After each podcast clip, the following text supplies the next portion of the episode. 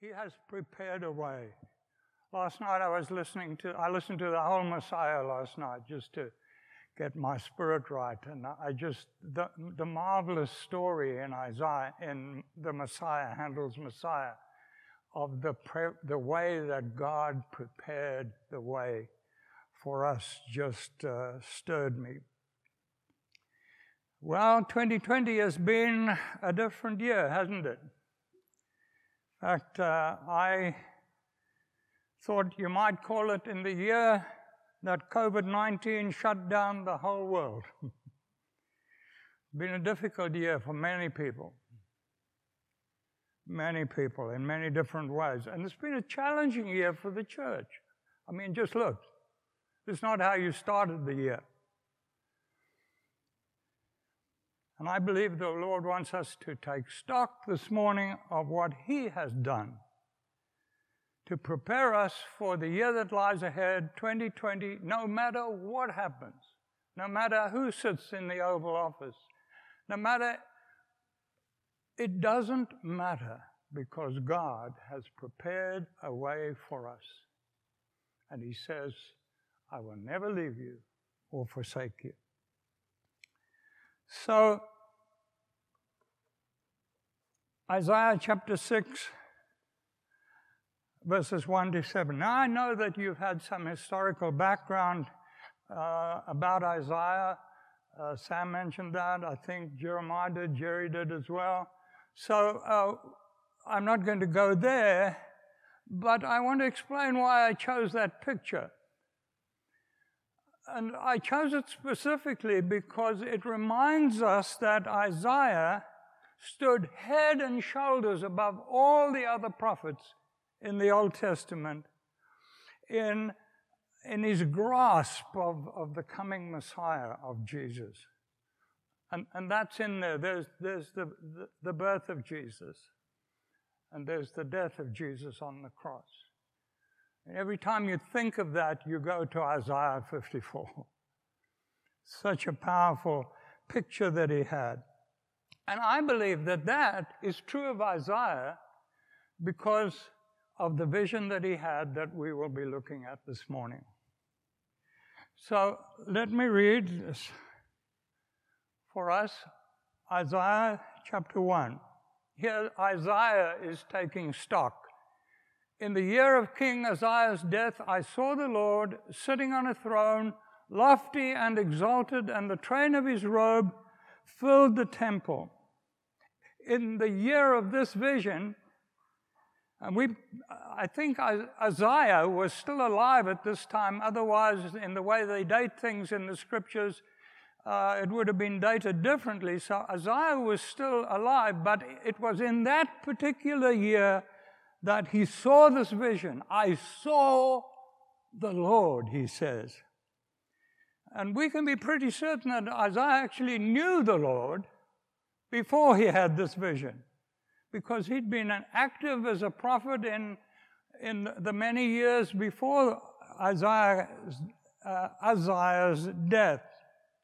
But now, in this particular year, he saw the Lord. And this vision that he had completely changed his perception of God and of himself and of the nation of Israel, God's people. You know, I've heard enough testimonies, including my own, to recognize that there are many reasons why people become Christians. Uh, some because they have a fear of going to hell. Some because of pressure of family and, and, and friends and so on. I know some people who've, who've come to Jesus because uh, they, they made a deal with God. If you get me out of this scrape, I'll follow you forever. And there are many other reasons for that. Not everybody really understands the issue of of sin in their lives, but that's okay. Because you know what? God takes us just as I am. God will take you wherever you come as you come into His presence. my own testimony was that, that uh, I grew up in a non Christian home, never went to church, no, had no idea of, of all of that. I mean, I knew there were Christians, but I went to England to study, and uh, in the course of my studies, I, I, became involved in the whole idea of evolution, and I was absolutely fascinated, captured by the, the logic and the, that, and the evidence for evolution, and I, was, I, I bought into it.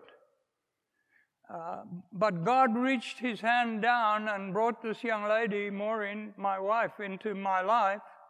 And she was a believer, and she took me to church, and in church, in the young people's group, they began to show some moody science films, and I began to realize that this is this whole wonderful creation didn't just happen by chance.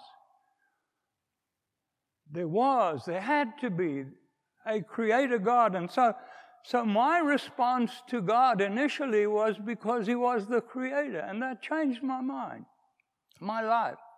And I learned how to do all the Christian things. And it wasn't until many years later that uh,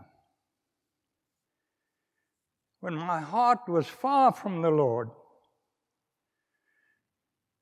still doing the right things, still involved, fact, very involved in the church. But I had a confrontation with the Lord one morning in a church service. And it's a long story, but, but the end result of that confrontation was that, well, let me just say this that in that confrontation, I saw in a small measure, in, a, in my own personal way, what Isaiah records that he saw here. I saw the Lord, I saw the reality of my own sin. And God gave me grace and mercy, and that, but that utterly changed my life. And I'm here this morning because of that. And that's an even longer story. But my point is this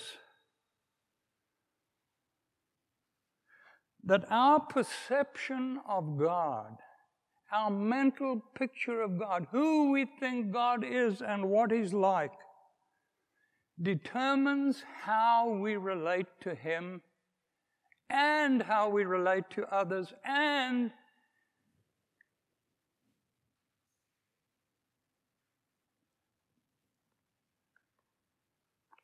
Think of that picture that I had earlier, that picture of Isaiah. Maureen said it looks like me. That was not intentional.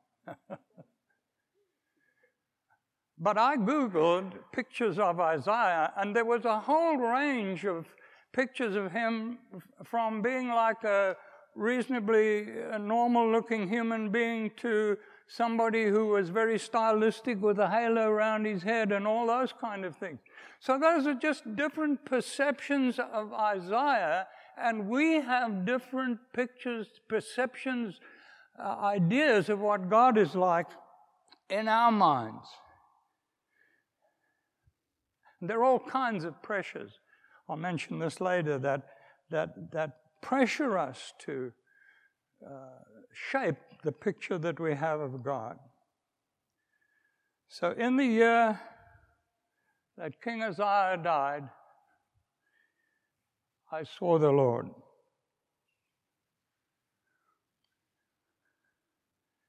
This is what he saw. Seem to have missed one. Uh, sorry, I'll get it right.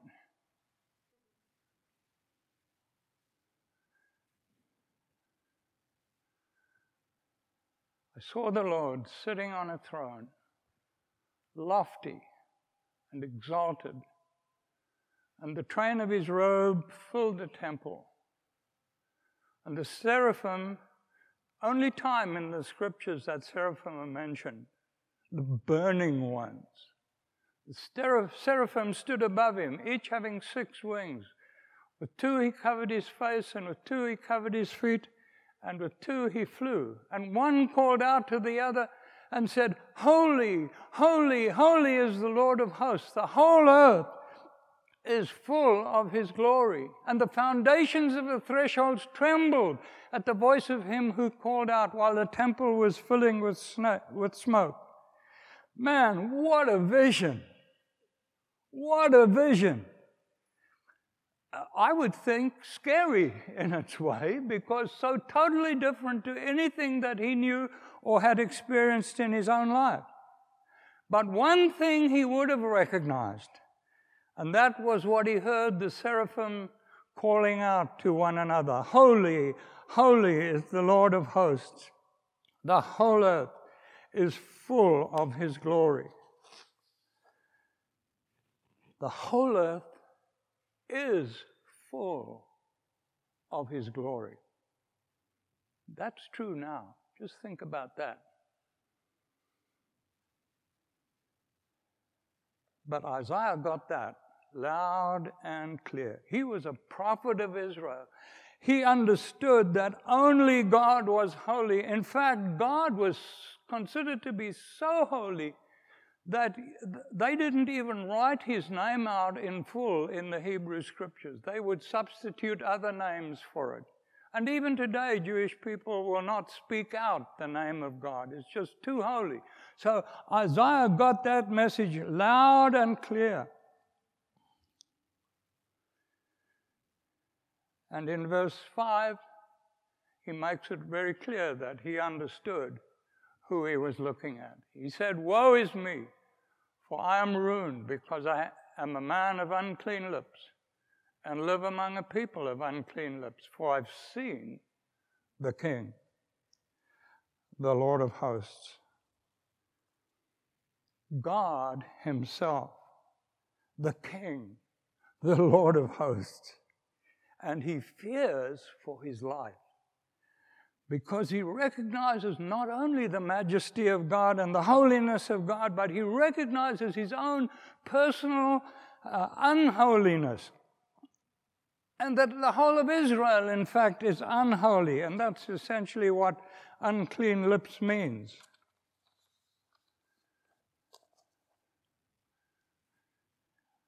But God.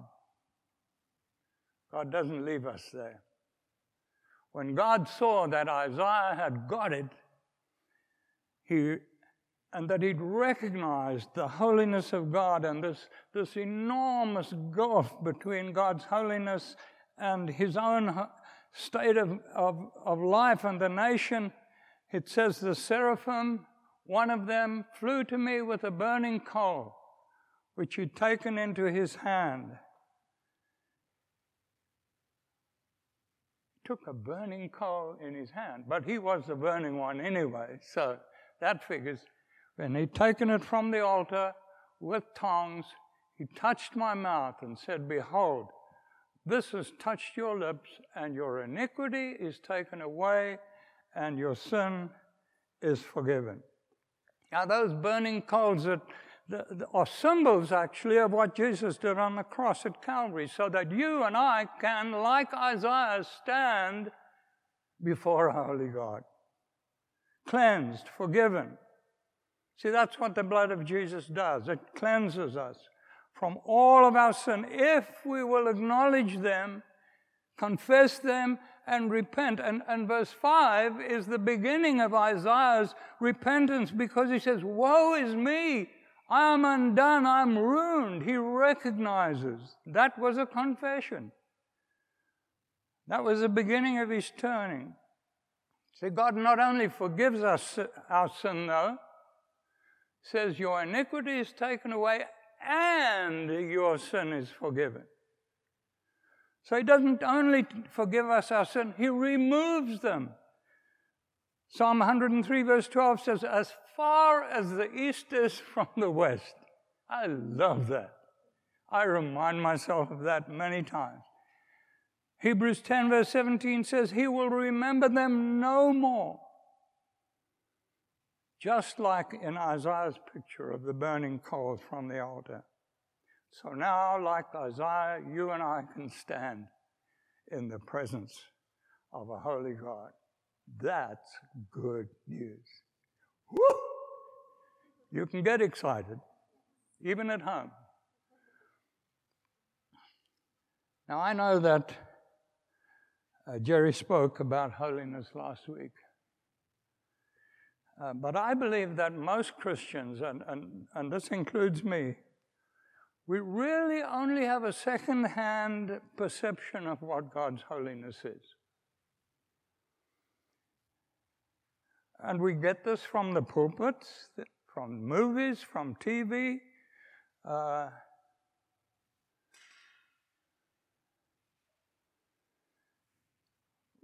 few weeks, a month ago now, probably, Maureen and I were up in Virginia in the little town where she grew up for many years, and, and I saw this uh, street light post that was absolutely covered as far up as you could reach to way down with nails and tacks and staples and screws and all of these things which, which obviously had been used to uh, notices to in, in, in time back.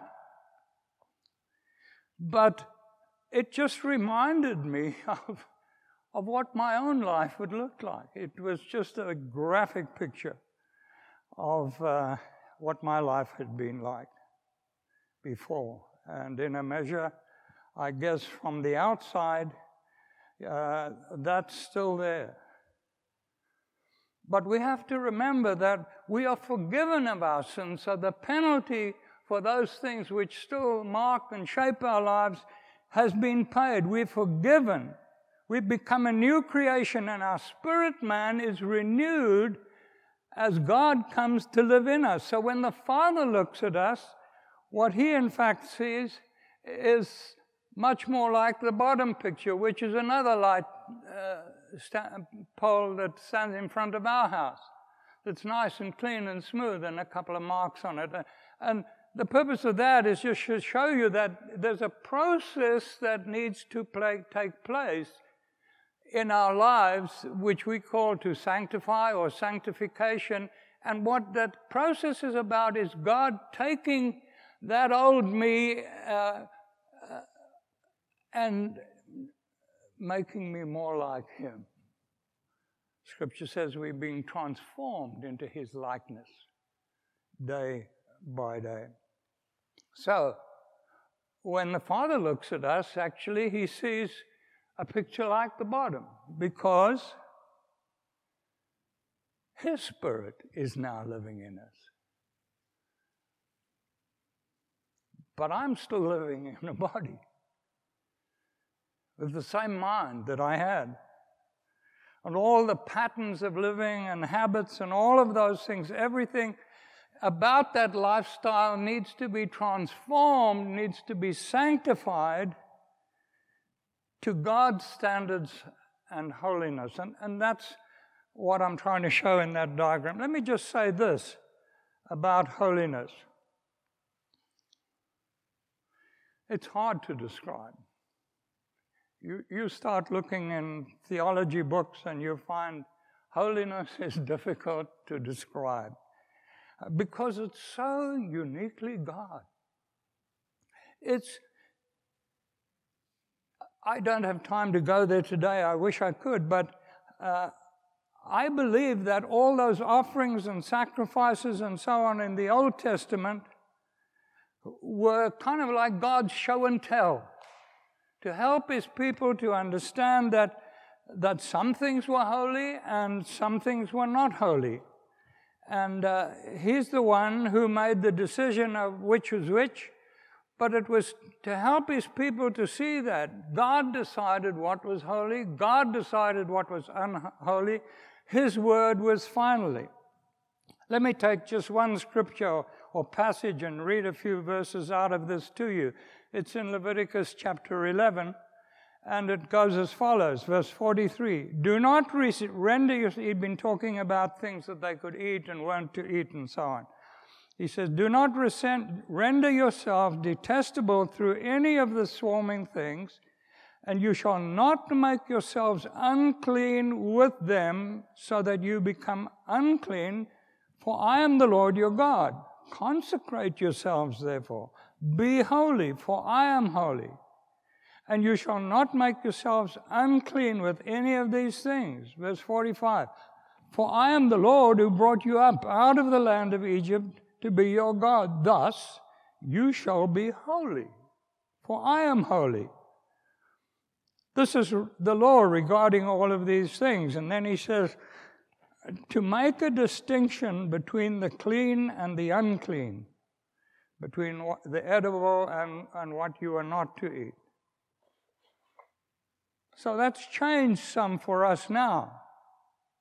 Tozer uh, puts it this way in his little book Holy is the way of God, or the way God is.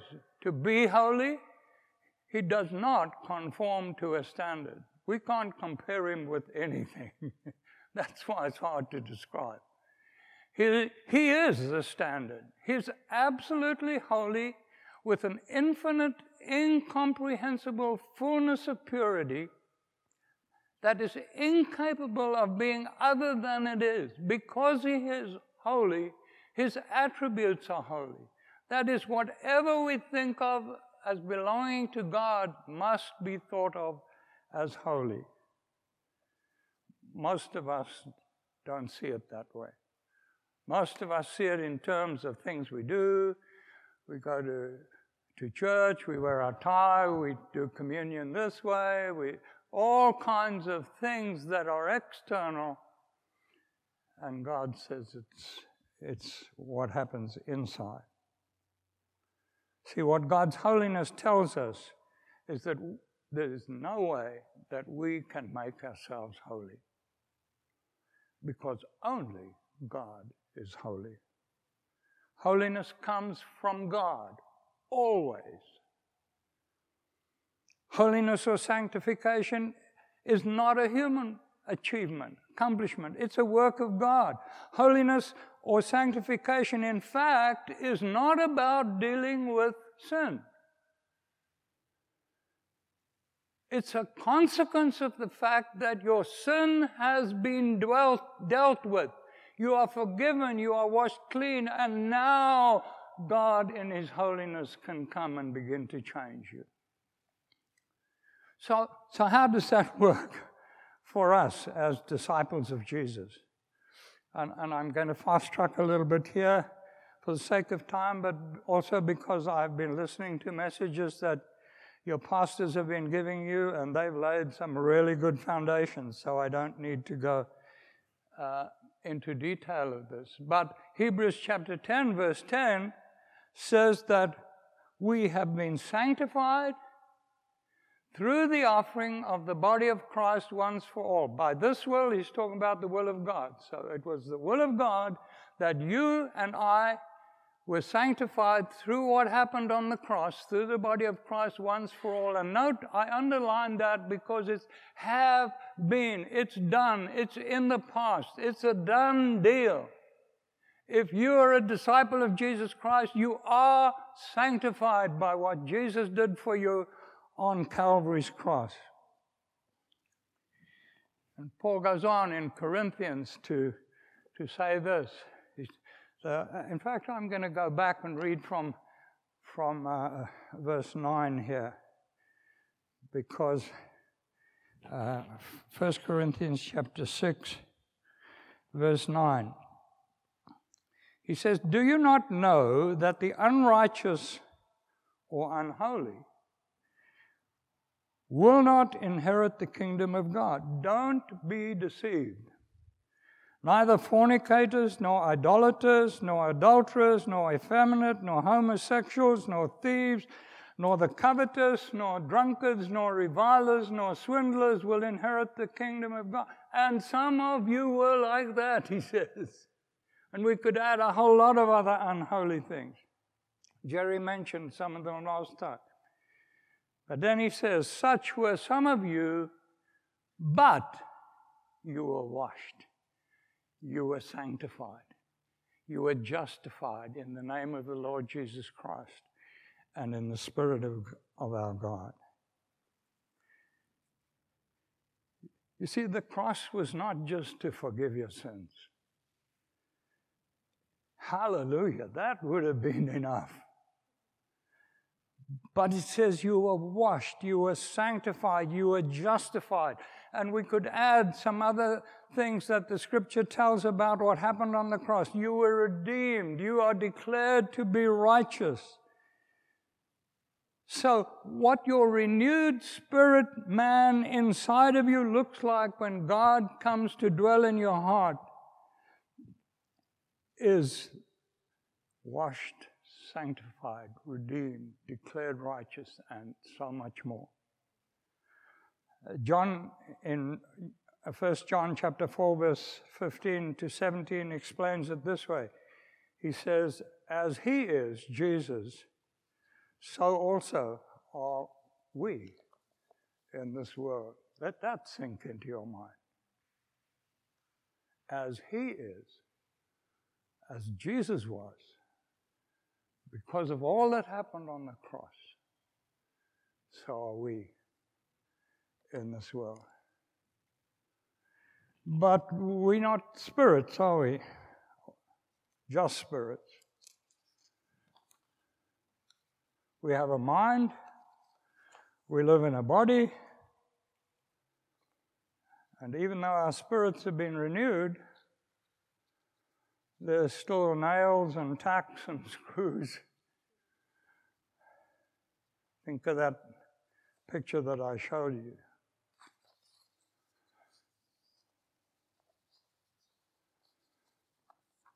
Think of my testimony. The point that God wants us to get this morning is there is so much more. As we take stock of what God's done for us, He didn't just save us, wash us from our sins, sins, give us the life insurance so we don't have to go to hell. There is so much more. It's like the difference between just taking your car down to the car wash, being happy with that, or going a little bit further and having it detailed and everything else. So I hope you can see that now, that we have been sanctified in our spirit. We are sanctified in our spirit, but how do we become sanctified in our minds and our emotions and our process? What is the process? What is the process of sanctification that follows having been sanctified in our spirit? Well, let's go on in the scriptures to 1 Peter chapter 1, where Peter writes, according to the foreknowledge of God the Father, it's by the sanctifying work of the Spirit to obey Jesus Christ and be sprinkled with his blood. May grace and peace be yours in fullest measure. So the process of you and I being sanctified, being changed into his likeness uh, from the holiness that dwells in us, in our spirits, by God's presence there, happens by the sanctifying work of the Spirit. As you yield your mind and your choice and your will in obedience to the Holy Spirit, He, the Holy Spirit, through the Word begins to change you, to transform you by, by removing, replacing all those nails and spikes and, and the grunge of your previous life. So the evidence of holiness in our lives is exclusively the fruit of the Holy Spirit. In fact, I believe that's one of the reasons why Jesus said in John 16, verse 7, I tell you the truth. It's to your advantage that I go away. For if I do not go away, the Helper will not come to you. But if I go, I will send him to you. You see, without the transforming power of the Holy Spirit in our lives, trying to live the Christian life, my brothers and sisters, my friends, is a cul-de-sac. It's a dead end. It's a frustrating, discouraging dead end. I know. I've tried it. And I know some of you have tried it, and some of you are still working at it. Sanctification is a dynamic process in our lives and is solely and exclusively the work, the, the scripture tells us, of the Holy Spirit.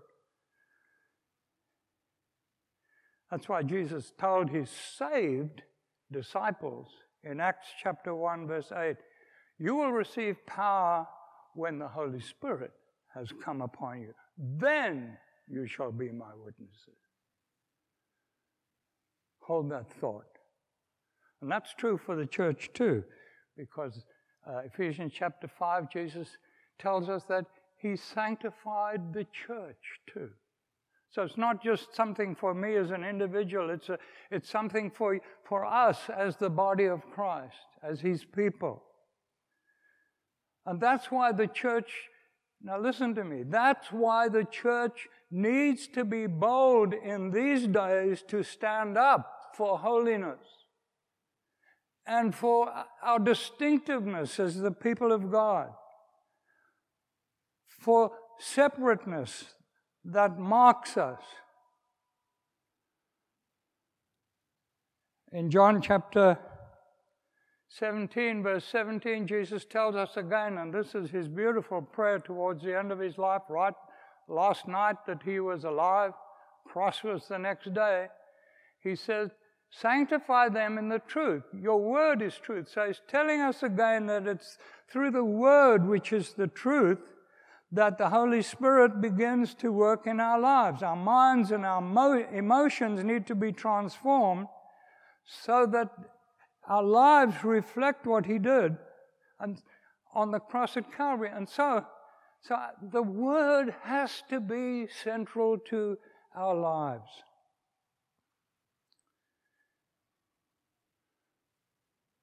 Peter writes, 1 Peter chapter 2, verse 9, he says, You're a chosen race, a royal priesthood, a holy nation. He's talking about us, the church, God's people, a people for God's own possession. In fact, the, the Greek word for that is ecclesia, the called out ones called out from the world because of our difference now, our separateness, our distinctiveness, because the Spirit of God dwells in our hearts.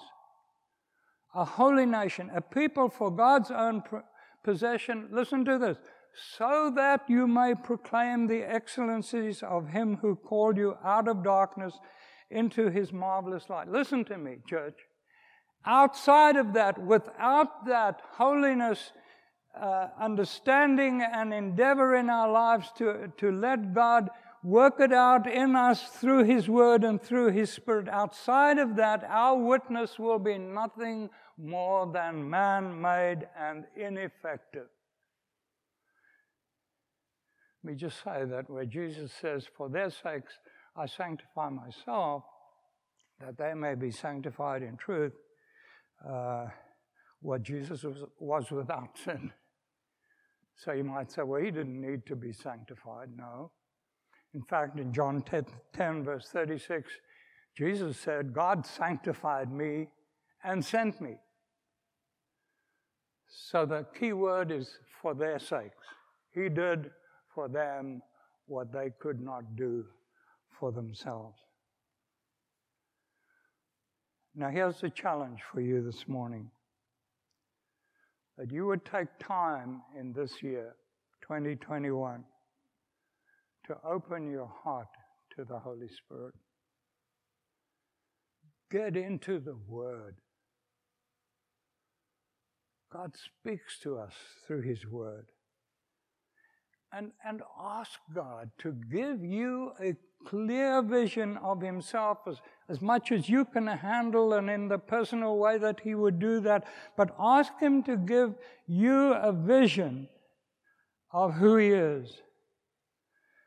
Let me read Romans chapter 6, a few verses from here. Paul puts it very clearly. Verse 19, he says, I am speaking in human terms because of the weakness of your flesh. For just as you presented your members as slaves to impurity and to lawlessness, resulting in further lawlessness, he's talking about our old life before we became believers. So now, present your members as slaves to righteousness, resulting in sanctification. For when you were slaves of sin, you were free in regard to righteousness. Therefore, what benefit? You then were you then deriving from the things of which you're now ashamed? The outcome of those things is death. But now, having been freed from sin and enslaved to God, you derive your benefit, resulting in sanctification and the outcome, eternal life. Eternal life is not just living a long time. Jesus explains in John chapter 17 eternal life is living forever in the presence of a holy God. Wow. Wow. We have not because we ask not. Jerry, how am I for time? Can I take another five or ten minutes? Okay. Well, God bless you. No, I'm going anyway. I'm going anyway. I won't keep you long.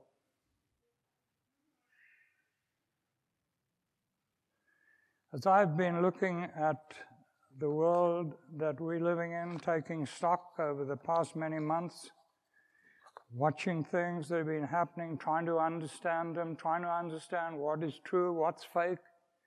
Uh, um, you know, it's so confusing out there for us. And, and why are we there?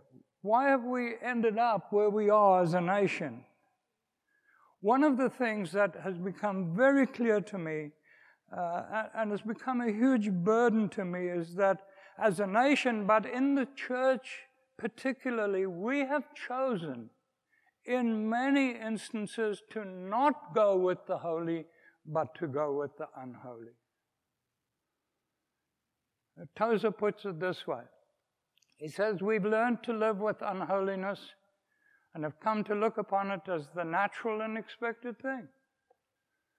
We're not disappointed that we do not find all truth in our teachers or faithfulness in our politicians or complete honesty in our merchants or full trustworthiness of our friends. And so that we may continue to exist, we just make laws that are necessary to protect us from our fellow man and let it go at that. Tozer wrote that in 1961. People, nothing has changed. In fact, the avalanche has gathered momentum and is heading down the hill at breakneck speed. Uh, Jesus told us these things would happen. He said, Men will be lovers of self, lovers of money, boastful, arrogant, revilers, disobedient to, present, to parents, ungrateful, holy, unholy, the list goes on. Those are all unholy things.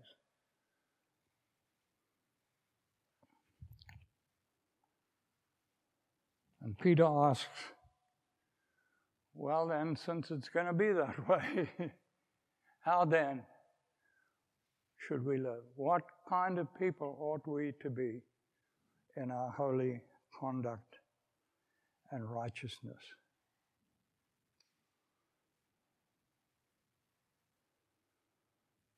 Paul explains some of the ways of holiness. And your pastor Jerry did a, a wonderful job with this last week, so I'm not going to list everything. Except this verse where Paul says, So as those who have been chosen by God, holy, sanctified in other words, and loved, put on a heart of compassion. Compassion is what comes from God, and so everything that comes from God is holy. So being compassionate is, is expressing holiness in your life, and that's true for kindness, humility, gentleness, and patience, and goodness, and love, and all of the other things that characterize our incredible God. Not that hard, folks. You don't have to go to Walmart and buy a halo.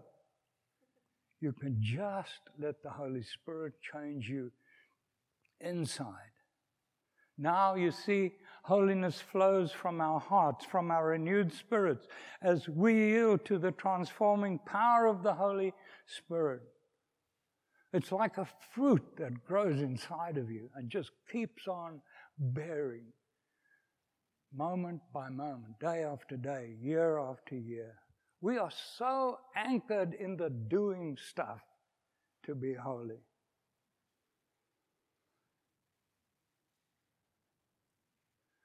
You know, we often think that there's nothing much that we can do about the future. But there is something you can do about the future. You can determine this morning how you are going to live in the future, in 2021. And this is the verse that I've, I've adopted for myself. And remember, in the same sense that Jesus sanctifying himself was uh, not a work that he did, but something that he did for their sakes because they couldn't do it. He embraced the will of God, in other words, so that God could accomplish his purpose. For their sakes, I want to do the same. That they themselves, the church, my family, my friends, and everyone who might be touched by my life, also may be sanctified in the truth. Thank you, Father, for your word. Thank you that you love us and care for us. Thank you for the enormous, enormous transactions that took place on the cross and Calvary. Forgive us for being content with so little of what you did as you gave your life, your body, and your blood for us, that we might be sanctified, made holy, and live forever in your presence. Stir that in our hearts by your Spirit, Lord. In Jesus' name.